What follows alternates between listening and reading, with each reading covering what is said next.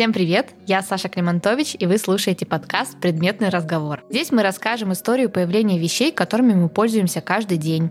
Откуда взялись вилки, тарелки и бокалы, как появилась первая посуда и как люди учились сервировать стол. Об этикете мы тоже поговорим, но мы не будем учить вас хорошим манерам, а наоборот, подвергнем сомнению некоторые правила и развеем или подтвердим мифы о предметах нашей повседневности. Немного о себе. По образованию я историк, но жизнь занесла меня в мир ивент-индустрии. И сейчас Сейчас я работаю в студии GoRent, сервисе по прокату предметов сервировки для мероприятий. Мы с командой знаем, что у всех предметов есть своя история. Ее мы расскажем в подкасте, который делаем совместно со студией Шторм.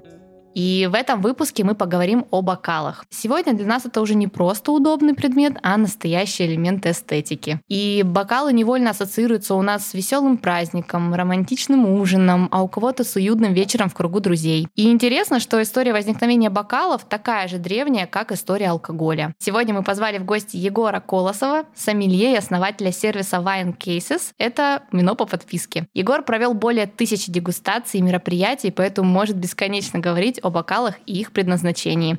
Вместе мы разберемся, какие бокалы бывают, как их правильно использовать в сервировке и влияет ли бокал на вкус напитка на самом деле. Привет, Егор. Привет. Давай сразу для наших слушателей расскажем, какие виды бокалов вообще бывают. Вопрос сложный, я бы сказал, потому что, наверное, сейчас Существуют примерно любые виды бокалов совершенно, и классифицировать их будет довольно сложно, потому что каждый производитель, у него в линейке какой-то свой подход зачастую, и поэтому прям вот перечислить все, которые есть, я, наверное, просто затруднюсь, и мне кажется, никто... Нам просто времени не хватит, да? А времени на это не хватит. Ну, наверное, чаще всего давайте попробуем перечислять, и э, если получится, посчитаем. Бокал для игристого, бокал для белого, бокал для красного, для десертного вина, вина обычно тоже отдельные бокалы бывают. Коктейльных великое множество разных форм, от мартинок до больших хайболов, всевозможных шотов и других интересных форм. Есть один такой известный мистификатор, я бы его так сказал, в мире бокалов, Георг Ридель, можно сказать, историческая, легендарная личность, который решил, что нужно под каждый тип вина делать свой бокал, и у него линеек очень много, начиная от сортовых, то есть шардоне, каберне савиньон, савиньон блан, рис рислинг, то есть под каждый сорт в данном случае вина, и выпускается свой бокал. Потом это все разделяется еще на, например, какие-то вина по уровню, да, там бургунди шардоне. То есть не просто шардоне, а бургундское шардоне, для него бокал тоже отличается от просто бокала шардоне. Бургундский пино-нуар тоже другой бокал. Ну, венцом, конечно, карьеры и его творения, я считаю, бокал для Кока-Колы. Рога, черепа и раковины были первыми сосудами для питья, и питьевые рога были неудобны, а сушить их нужно было за один прием, иначе остатки напитка просто выливались на стол. А еще говорят, что всеми известные викинги любили пить из черепов своих врагов. Но кроме красивой легенды, настоящих доказательств у нас нет. Позже, насобирав сокровищ после набегов на Англию, викинги пьют из потиров. Это такие чаши-кубки для христианского богослужения. Именно эта форма бокала и приходит нам на ум, когда мы думаем о пирах Средневековья так как мы занимаемся сервировкой очень плотно и активно, мы действительно понимаем, что такое количество бокалов, оно не нужно людям. Или все таки нужно? Знаешь, вопрос э, тоже дискуссионный. Зависит, наверное, от степени твоего погружения в тему, насколько ты э, именно дегустатор или ты ну, просто в casual формате пьешь вино, ну, насколько ты уделяешь ему внимание. Плюс у каждого есть свои тоже предпочтения какие-то. Я встречал в своей жизни людей, которые наливали вино в тот бокал, которым, казалось бы, он не подходил совершенно, но при этом они говорили, что мне вот так классно, да, я люблю в этом бокале, мне нравится его форма, мне нравится визуально, как это выглядит, и меня это устраивает, то есть я получаю кайф вот от этого, да, не от того, что я налил именно бокал для бургундского шардоне, бургундию, и все вот сделал как по книжке, как по науке. Поэтому вопрос спорный, и, наверное, есть простор для творчества у каждого человека, у каждого потребителя. Конечном-то итоге какая цель? Цель в том, чтобы получить э, кайф какой-то, получить удовольствие, Поэтому надо пробовать, экспериментировать, что для вас конкретно подходит. Существует очень много мнений, влияет ли бокал на вкус алкоголя на самом деле. Влияет ли? Влияет э, однозначно, но это зависит еще от уровня вина, например. Да? Если у вас э, какое-то тонкое дорогое вино, наливать его в джокер, да, знаете, такая форма бокала, самая простая, которую вам подадут в самом простом ресторане обычно, там этнические рестораны, вот там грузинские, например, э, рестораны отличаются этим. Простой какой-то бокальчик, он небольшой такой, небольшого размера. Наливать в такое вино, например, какой-нибудь Жевре Шамбертен, да, или там Пюлини, да, это просто преступление, потому что ты испортишь себе впечатление, не получишь того раскрытия ароматики, не получишь того вкуса, который будет. Что касается бокалов с широким краем, э, креманки, да, или мартинки, как их еще называют, они же тоже подходит для шампанского, правильно? Если мы говорим именно про дегустацию и хотим прям в полной мере раскрыть ароматику, это не самая, наверное, удачная форма с точки зрения того, что аромат будет слишком рассеянным, да, хотелось бы немножко сконцентрировать э, этот аромат. Плюс вино все-таки из этого бокала может быстрее нагреваться, наверное, чего для игристого хотелось бы избежать. Но если мы говорим про мероприятия, банкеты, свадьбы и любые застолья, то я считаю, что это уместно, потому что здесь играет роль не только дегустационная характеристика бокала, но и общая атмосфера мероприятия, да, насколько подходит сервировка для данной конкретной тематики, да, что как выглядят гости, во что они одеты, как сервирован стол, помещение, где оно проходит и так далее. И определенный шарм в бокалах креманок, он э, есть. Я согласен, что это выглядит эстетически очень привлекательно, и фотографии фотографии потом суперские получаются. А по легенде, классические креманки для шампанского впервые были изготовлены в 1787 году по форме и размеру груди королевы Франции Марии Антуанетты, размер Б по международной классификации бюстов и 200 мл согласно метрической системе. А по другой версии, эта форма – точная копия груди фаворитки Людовика XV маркиза де Помпадур. Говорят, что фаворитка короля очень любила шампанское и часто говорила, что это единственный напиток, после употребления которого женщина продолжает оставаться красивой.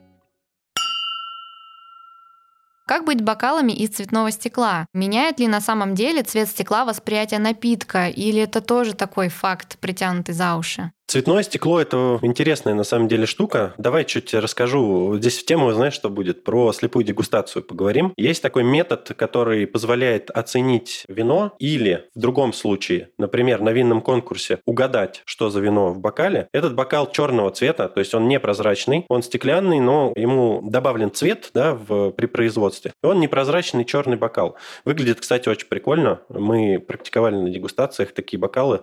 Их не так легко найти, но нам Э, удалось. У меня есть пару наборов таких бокалов как раз из черного стекла. И как раз-таки профессионалы для оценки вин на конкурсах, на, особенно на конкурсах высокого уровня, используют цветной бокал, он черный. Поэтому здесь, наверное, можно по-разному на этот вопрос отвечать. Если мы все-таки говорим про что-то более общеупотребительное, цветное, то есть желтые, красные, розовые, голубые бокалы, которые часто встречаются. Это, наверное, тоже не лучший вариант для дегустации, если мы говорим про людей, которые собрались в одном помещении с целью попробовать вино. Да, хочется э, видеть его цвет, потому что вообще дегустация разделяется на три этапа, первый из которых это визуальная оценка. Тебе важно посмотреть, как вино выглядит, по внешнему виду можно много достаточно чего про вино вино сказать. Но если целью мероприятия дегустация не является, то, в общем, тут э, мой ответ будет близок, наверное, к предыдущему, когда мы говорили про креманки.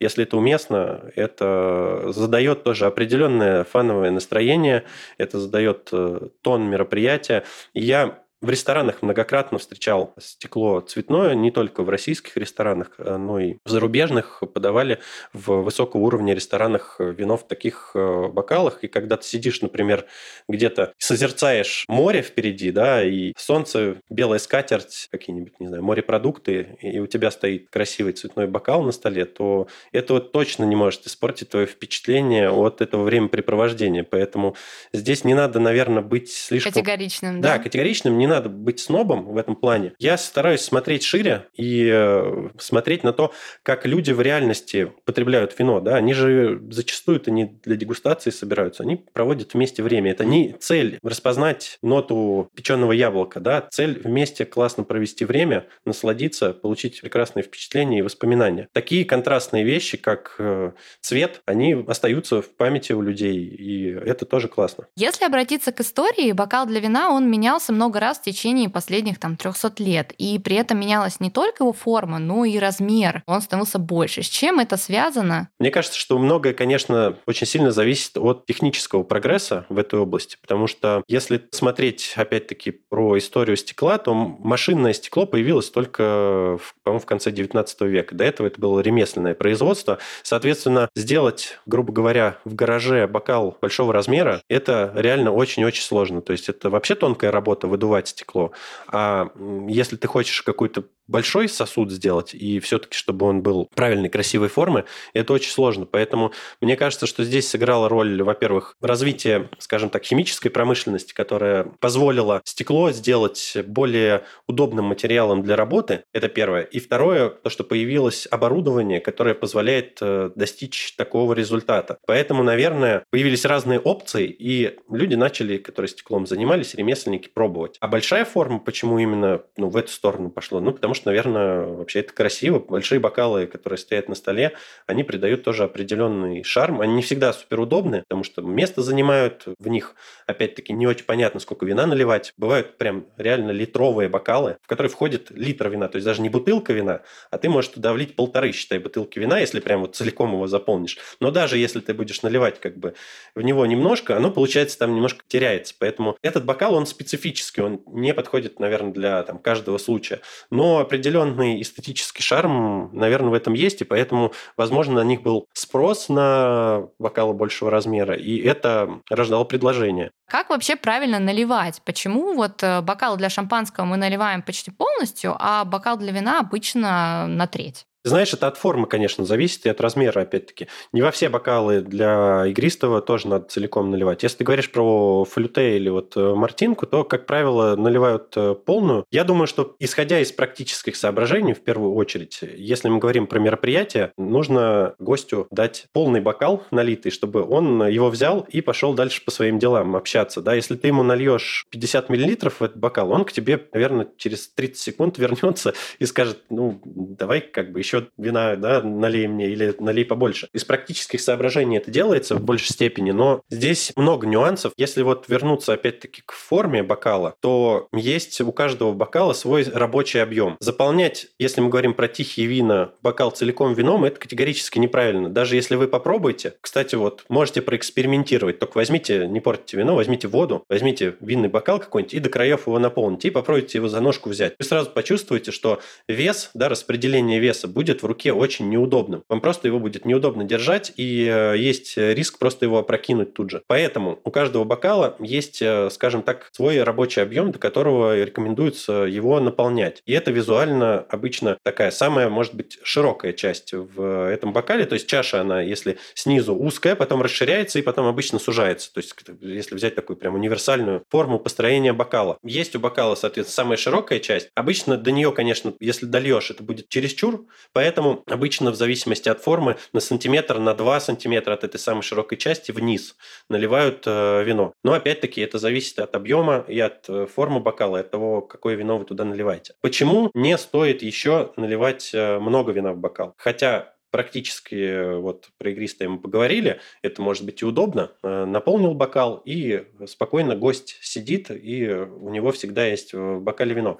Но есть еще такой нюанс, это температура подачи напитка. Для вина это супер важная штука, то есть помимо того, что бокал, да, важен, есть еще температура подачи, которую тоже хотелось бы соблюдать. Игристые желательно подавать прям совсем холодными, 8 градусов, ну, 10, чтобы было вино, когда наливается в бокал. Белые чуть потеплее, обычно это там до 14 градусов, и дальше уже красные, обычно их подают комнатной температуры, но опять, это тоже такой миф расхожий. Комнатная температура европейского жителя, то есть это градусов 18, это не как у нас э, натопленная батарея, 22 градуса в квартире, вот, в комнате, и э, это не та комнатная температура, при которой тоже стоит красное вино подавать. Так вот, возвращаясь э, к этой теме, чем больше ты нальешь, тем дольше вино будет стоять в этом бокале, и тем быстрее оно будет согреваться. При согревании вина у него будут э, меняться вкусовые характеристики и не в лучшую сторону. Особенно это касается вин, которые простые максимально. Давайте так назовем. Если мы берем просека, например, для него критически важно, чтобы температура у него была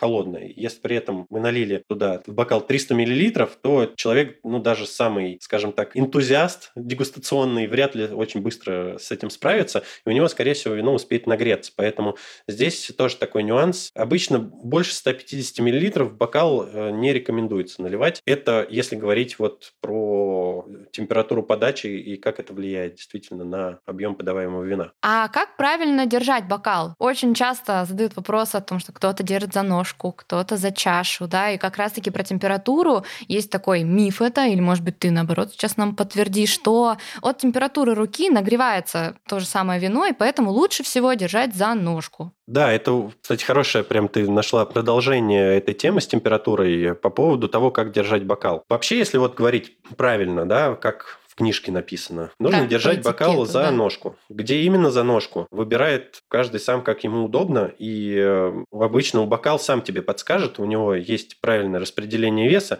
где его взять за ножку так, чтобы он уверенно у тебя был э, в руке. Это позволяет действительно не нагревать вино в бокале, потому что это, если мы говорим про дегустацию, реально важно. Но мы же с вами находимся в реальной жизни, в реальной ситуации.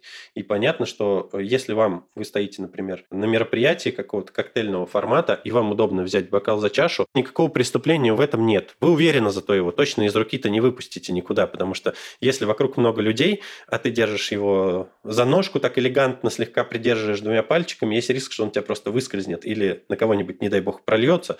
Поэтому, если ты не уверен в себе в плане своих дегустационных возможностей, может быть, ты уже пару бокалов до этого продегустировал, э, скажем так, то я наблюдал, что люди держат за чашу. Я для себя, кстати, выбрал такой специфический способ держать бокал. Мне нравится его вообще за основание держать двумя пальцами внизу, то есть не за ножку. Вот за эту широкую часть ты его э, хватаешь двумя пальцами, и он у тебя вот так вот в руке находится. Ну, как-то, не знаю, мне так удобнее всего обычно с бокалом находиться. А можно ли пить крепкий алкоголь из бокалов, а вино, например, из стаканов? По поводу крепкого алкоголя, наверное, чуть покороче отвечу.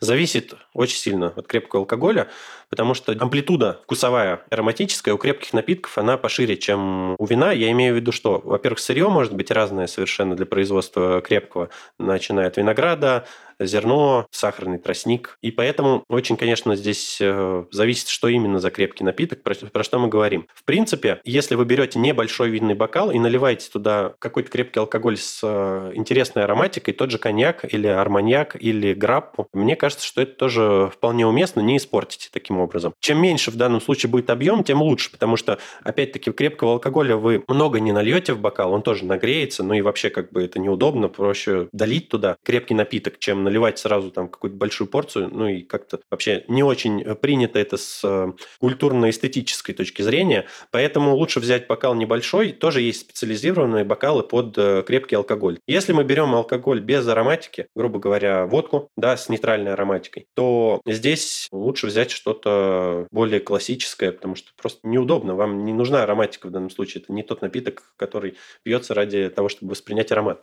Вот, это первая часть твоего вопроса. Если говорить про использование стакана для вина, я, наверное, не обману вас, если скажу, что, я думаю, каждый человек пробовал вино из э, стакана. Давайте не будем здесь играть в какие-то вот эти вот игры, да, что мы вот всегда пьем из э, тонкого хрустального стекла, желательно ручной работы. Я думаю, у каждого такой опыт был. Конечно, можно, Вопрос, получите ли вы от этого такое же удовольствие, как э, от бокала, наверное, нет. Хотя, опять э, пришла мне в голову определенное воспоминание, история. У меня есть э, приятель, который долгое время работал с вином, а потом еще стал виноделом. То есть он не просто стал экспертом, да, он стал производить самостоятельно вино в Португалии. Договорился с винодельней, арендовал там некоторую площадь, бочки, арендовал виноградник и, собственно говоря, вот начал небольшое такое крафтовое производство делать. Крафтовое в том смысле в плане объема, да, ну, достаточно высокотехнологичное, хорошее вино высокого уровня выпускать. Я как-то к его мнению всегда прислушивался, потому что он действительно классно распознавал напитки вслепую, да, там вина,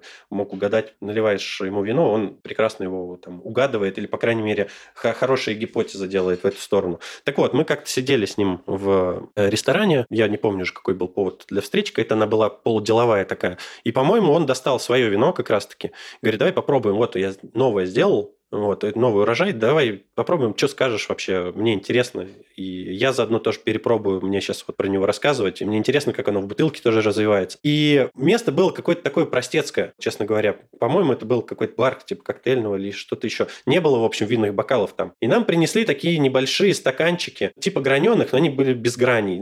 Роксы, в общем, по-моему, это были. Простые, без ножки, достаточно толстого стекла, все такое. Я говорю, слушай, ну ты сейчас будешь открывать свое вино, мы вот из этого будем его дегустировать, ну ты что, ну как бы мне вообще неудобно даже с тобой вместе это делать, да, мне хотелось бы твое вино попробовать с бокалом. Он такой, да ладно, слушай, это же просто вино. Давай попробуем, и ты поймешь, хорошее оно или плохое. Да, наверное, из бокала было бы поудобней, и, наверное, ароматика бы лучше раскрылась, но ты точно уровень сможешь оценить вполне. Поэтому тут тоже важно. Хорошие вина, на самом деле, они не потеряются ни в одном бокале, если так уж честно. И многое зависит еще от э, вашего дегустационного опыта. Если у вас есть определенная библиотека, вы, в общем, даже из обычного стаканчика сможете про вино много чего понять. В чем разница между дорогим бокалом и дешевым? И какие чаще используются используется все-таки для дегустации? Смотри, здесь в цене во многом сейчас определяет основной весомый фактор – это маркетинг, насколько известен этот бренд. То есть можно найти бокалы неплохие там и за очень скромный бюджет, скажем так. А можно, скажем, кошелек распустить и э, купить очень дорогой бокал. Но если говорить про технологию, базово есть бокалы ручной работы, а есть бокалы машинной работы. Честно сказать, сейчас уровень качества бокалов машинной работы стал очень-очень близко приближаться к бокалам ручной работы. Даже я затруднюсь, если честно, отличить хороший бокал машинной работы, и, скорее всего, не, не смогу сказать, машинный он или ручной. Чуть раньше, буквально лет, наверное, 10 назад, действительно была очень большая разница. Ты мог сразу взять и почувствовать, чувствуете, да, ручная работа или это бокал э, такой фабричный. Естественно, бокал ручной работы значительно дороже, чем э, машинные, ну, по понятным причинам. Их намного сложнее сделать э, и так далее. Ну и толщина стекла, да, наверное, тоже имеет какую-то разницу. Безусловно, бокал ручной работы, он будет тоньше и он будет легче, чем машинный. Есть же обратная сторона еще. За бокалами ручной работы надо ухаживать, их надо мыть и мыть очень аккуратно. И когда у вас бокал там стоимостью пару сотен условных единиц, да, то это, в общем, вызывает некоторый дискомфорт, если ты вдруг его разбил. Вот. Поэтому э, тут каждый для себя тоже сам должен определить, э, что ему важнее в данном случае. Но есть очень хорошие бокалы машинной работы. Сейчас за, в общем, любой даже скромный абсолютно бюджет. Что касается именно ресторанов, они играют в эту игру «Подбери правильный бокал», и можем ли мы судить о ресторане по тому, какие бокалы они подают для вина и остальных напитков? Сейчас э, рестораны бывают совершенно разные. Наверное, у тебя был опыт посещения совершенно разных ресторанов, разного уровня, разной кухни, разного подхода. В общем, Здесь однозначно на этот вопрос нельзя ответить. Но, наверное, качество стекла роль все-таки играет. Если место себя позиционирует как винное, то хотелось бы в этом э, месте иметь какой-то на столе бокал, подходящий для дегустации и для того, чтобы пробовать разное вино, потому что если это винный бар, к примеру, да, то, возможно, вы несколько вин попробуете за вечер, да, было бы интересно э, их тоже сравнить. Но заводить в ресторане, по собственному опыту могу сказать, заводить в ресторане линейку из 10 разных бокалов, э, это очень сложно. Такое я встречал в своей жизни. Есть э, рестораны высокого класса, которые, скажем, заморочены на этом и уделяют этому особое внимание, но это опять технологический процесс. Хранить, мыть, подавать, правильно сервировать и так далее, это сложно. То есть это большая работа, это даже, наверное, искусство скорее. И многое зависит от того, кто с этими бокалами работает непосредственно с гостями. Сомелье, может быть, это целая команда сомелье даже быть. Как было у нас? Мы пробовали заводить э, несколько видов бокалов, но у нас было достаточно демократичное заведение. В итоге мы пришли к одному универсальному бокалу. Он был из достаточно тонкого стекла, среднего объема, 450 миллилитров, если я ничего не путаю. В принципе, в нем можно было подавать тихие вина. В нем смотрелись неплохо. Он был удачной формы. Относительно стоил недорого, потому что, наверное, как тоже человек с опытом в сфере мероприятий, знаешь, что расход на бой, он э, достаточно большой. Да. Чем веселее мероприятие, тем больше боя стекла. Это все вкладывается в стоимость либо обслуживания, либо в стоимость э, самого мероприятия, поэтому здесь нужно, наверное, тоже из практических соображений исходить. И если вы понимаете, что у вас там ресторан высокой кухни, есть сомелье, есть кому работать, можно завести несколько разных бокалов, но опять-таки не стоит сервировать стол сразу всеми бокалами, которые у вас есть. Выкатили батарею, смотрите, какие мы классные, мы, значит, вам показали, что у нас 10 разных бокалов. Нет. Скорее всего, сомелье вам просто принесет подходящий бокал под вино, которое вы заказали. На мероприятии это очень сложно сделать. Тоже зависит, конечно, если это небольшое, скажем, семейное торжество, где много людей априори увлеченных вином, то есть вы знаете заранее, что эти люди, они не просто любят белое или любят красное или полусухое любят, да, а любят какие-то определенные вина, увлечены этой темой. Возможно, этот вопрос стоит проработать отдельно, да, под это небольшое мероприятие, взять несколько форм бокалов, подходящих под вина, которые будут подаваться на стол. Но в большинстве случаев, конечно, мне кажется, что это просто нереально и неудобно. Самое время рассказать про тех, благодаря кому выходит этот подкаст. GoRent — это студия проката предметов сервировки, посуды, скатерти, салфеток и стульев. И аренда декора актуальна для декораторов, ивент-агентств и кейтеринговых компаний. Ну и, конечно, если вы просто хотите организовать классный праздник своими силами, то наш сервис тоже отлично вам подойдет. Аренда посуды — это вклад в устойчивое развитие нашей планеты. И благодаря нашему сервису посуда используется много раз. Ее можно сочетать так, как вам нравится, чтобы каждый раз удивлять гостей новой сервировкой. А вопросы хранения и подбора ассортимента мы уже решили за вас. Мы выступаем за разумное потребление, помогая людям экономить силы, время и ресурсы, что, согласитесь, особо актуально сейчас. И в описании к этому подкасту мы оставим ссылку на сайт нашего проекта. Напишите нам, и мы поможем вам подобрать декор. А бокалы для белого и красного вина, в чем разница? И если можно все-таки обходиться одним, то в чем разница, если нам дают такой выбор, выбрать между таким и таким? Разница в объеме? Да, главная разница это в объеме. Просто белое, опять возвращаясь к вопросу о температуре. Для белого температура супер критична. Поэтому если у тебя большой бокал, и ты в него много наливаешь, то оно нагреется в этом бокале быстрее и потеряет свои вкусовые характеристики или они испортятся просто-напросто. Для красного это не столь критично, то есть там оно изначально подается более теплым, и, соответственно, тут температура, скорее всего, будет меняться не так быстро. Но это все условности, да. Опять, если за окном плюс 35, тоже да. какие-то нюансы, бокал, наверное, надо смысла. учитывать. Кстати, к вопросу этикета и сервировки, я немного расскажу о том, как вообще должен располагаться бокал на столе. И здесь все очень логично. Бокал ставится в центре или чуть правее от каждой тарелки, и если бокалов для напитков несколько, то они просто смещаются левее от центра тарелки. Но более трех бокалов в один ряд не ставят. Бокалы можно ставить два ряда, но на небольшом расстоянии друг от друга, это если их много. И их ставят в той последовательности, в которой планируется подавать напитки. И первым наполняется именно крайний бокал с правой стороны. Какие напитки чаще всего подают на фуршете? Из моего опыта, исходя, обычно это игристое, конечно. У этого есть несколько причин, на мой взгляд, главная из которых состоит в том, что игристое задает определенный тон и настроение мероприятию. Гость пришел, взял бокал с игристым и уже окунулся в эту атмосферу праздника. То есть он уже начинает э, воспринимать это настроение. Потому что мне кажется, что, ну, опять ты наверняка эту тему знаешь э, намного глубже. Первая часть мероприятия, она часто бывает ну, немножко скованная, потому что люди приходят, много незнакомых людей. Они не знают пространства, скорее всего, в котором они оказались. Поэтому им нужно почувствовать первое время себя немножко комфортно, походить, может быть. Поэтому фуршетная часть вначале, она отвечает этим задачам, решает эту задачу. Плюс, э, если он в процессе фуршета выпьет пару бокалов игристого, он почувствует себя просто более расслабленно и более готовым праздновать, отмечать, да, всех поздравлять, нам вообще кажется, и что так далее. иногда значимость фуршета на мероприятиях ее немножко недооценивают, потому что здесь и момент как раз-таки атмосферы, да, то есть как пройдет фуршет, так и пройдет все мероприятие. И момент эстетики, да, то есть э, когда ты берешь бокал, когда ты можешь пообщаться.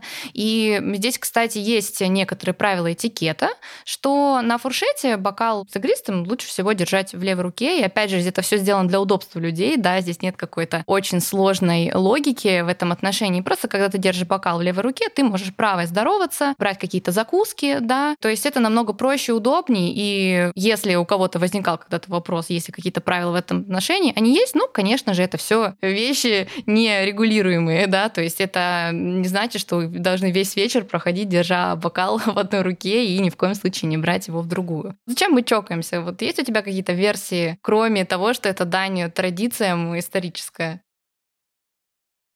Мне кажется, что это тоже имеет э, под собой некие социальные причины. Человеку комфортней, когда он какой-то контакт производит с другим человеком. Если, например, они не близкие друзья и, может быть, только что познакомились, не все готовы сразу обниматься. У нас в культуре в нашей это не принято, как, например, более в южных культурах, где э, различного рода прикосновения, они считаются нормой. У нас прикоснуться физически э, к другому человеку, незнакомому, это ненормально, да? Человек, скорее всего, не поймет, что ты хотел сказать. Но тебе нужно как-то выразить свою расположенность к нему и готовность с ним вступать в диалог, продолжать диалог, что тебе классно.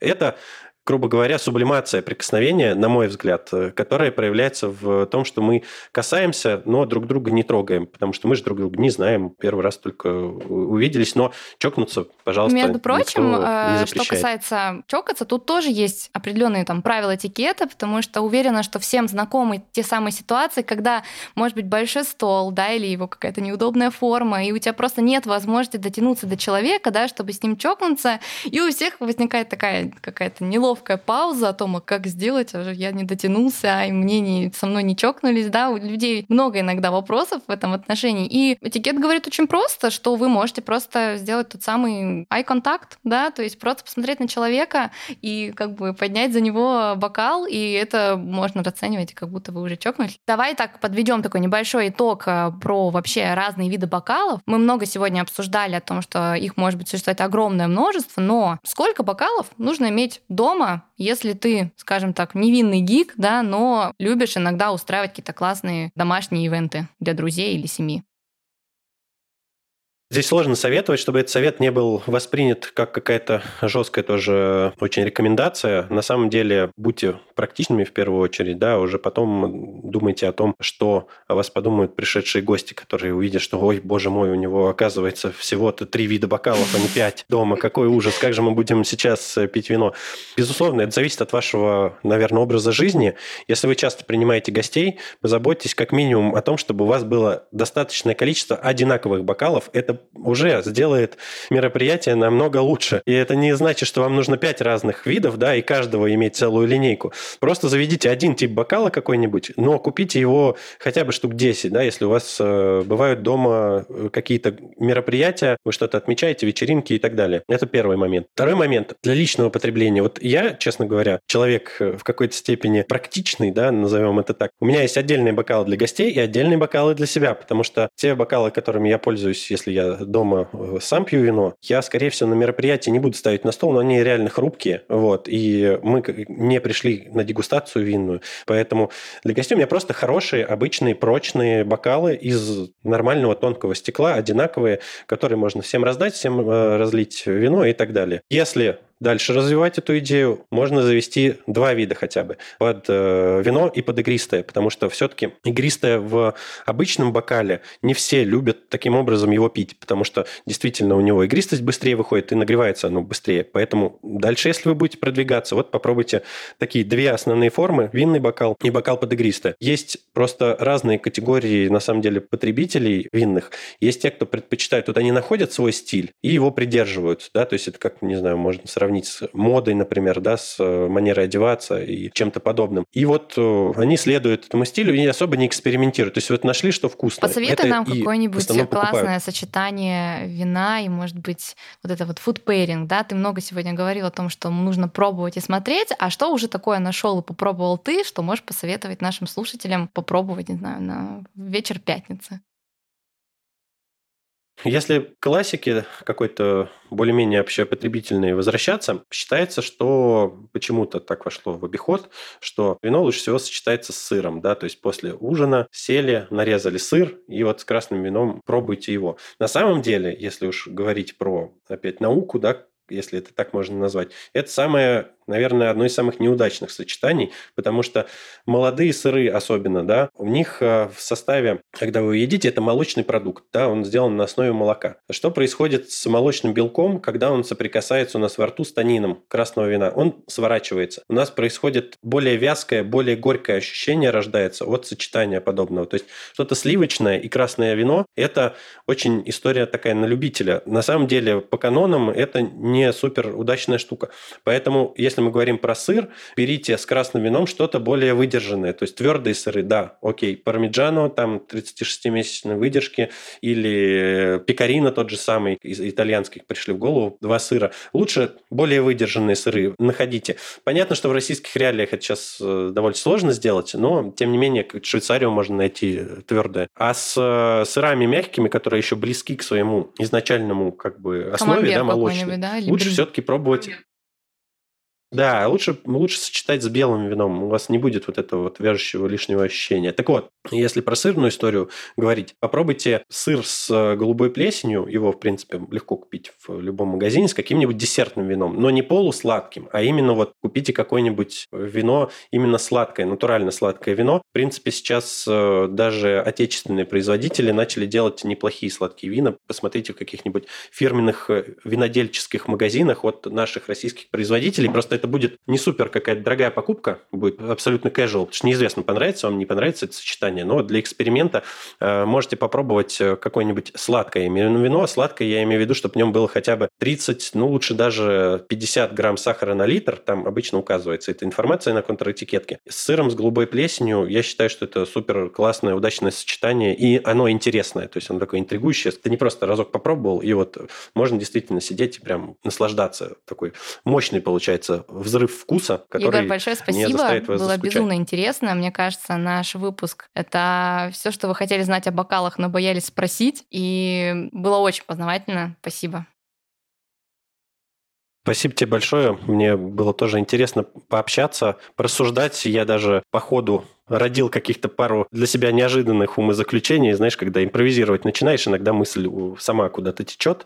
Вот. Поэтому спасибо тебе большое за то, что простимулировала, в общем, некий мыслительный процесс интересный. Надеюсь, что на какие-то основные вопросы про бокалы мы смогли ответить, развенчать мифы. Ну, в общем, пейте вино, наслаждайтесь и кайфуйте. Вы слушали подкаст «Предметный разговор». Если вам понравился этот выпуск, подпишитесь, чтобы не пропустить новые эпизоды. Оставляйте оценки и отзывы в Apple подкастах, слушайте нас на всех платформах. Яндекс Музыки, Google подкастах, Castbox, а еще следите за нами в соцсетях GoRent.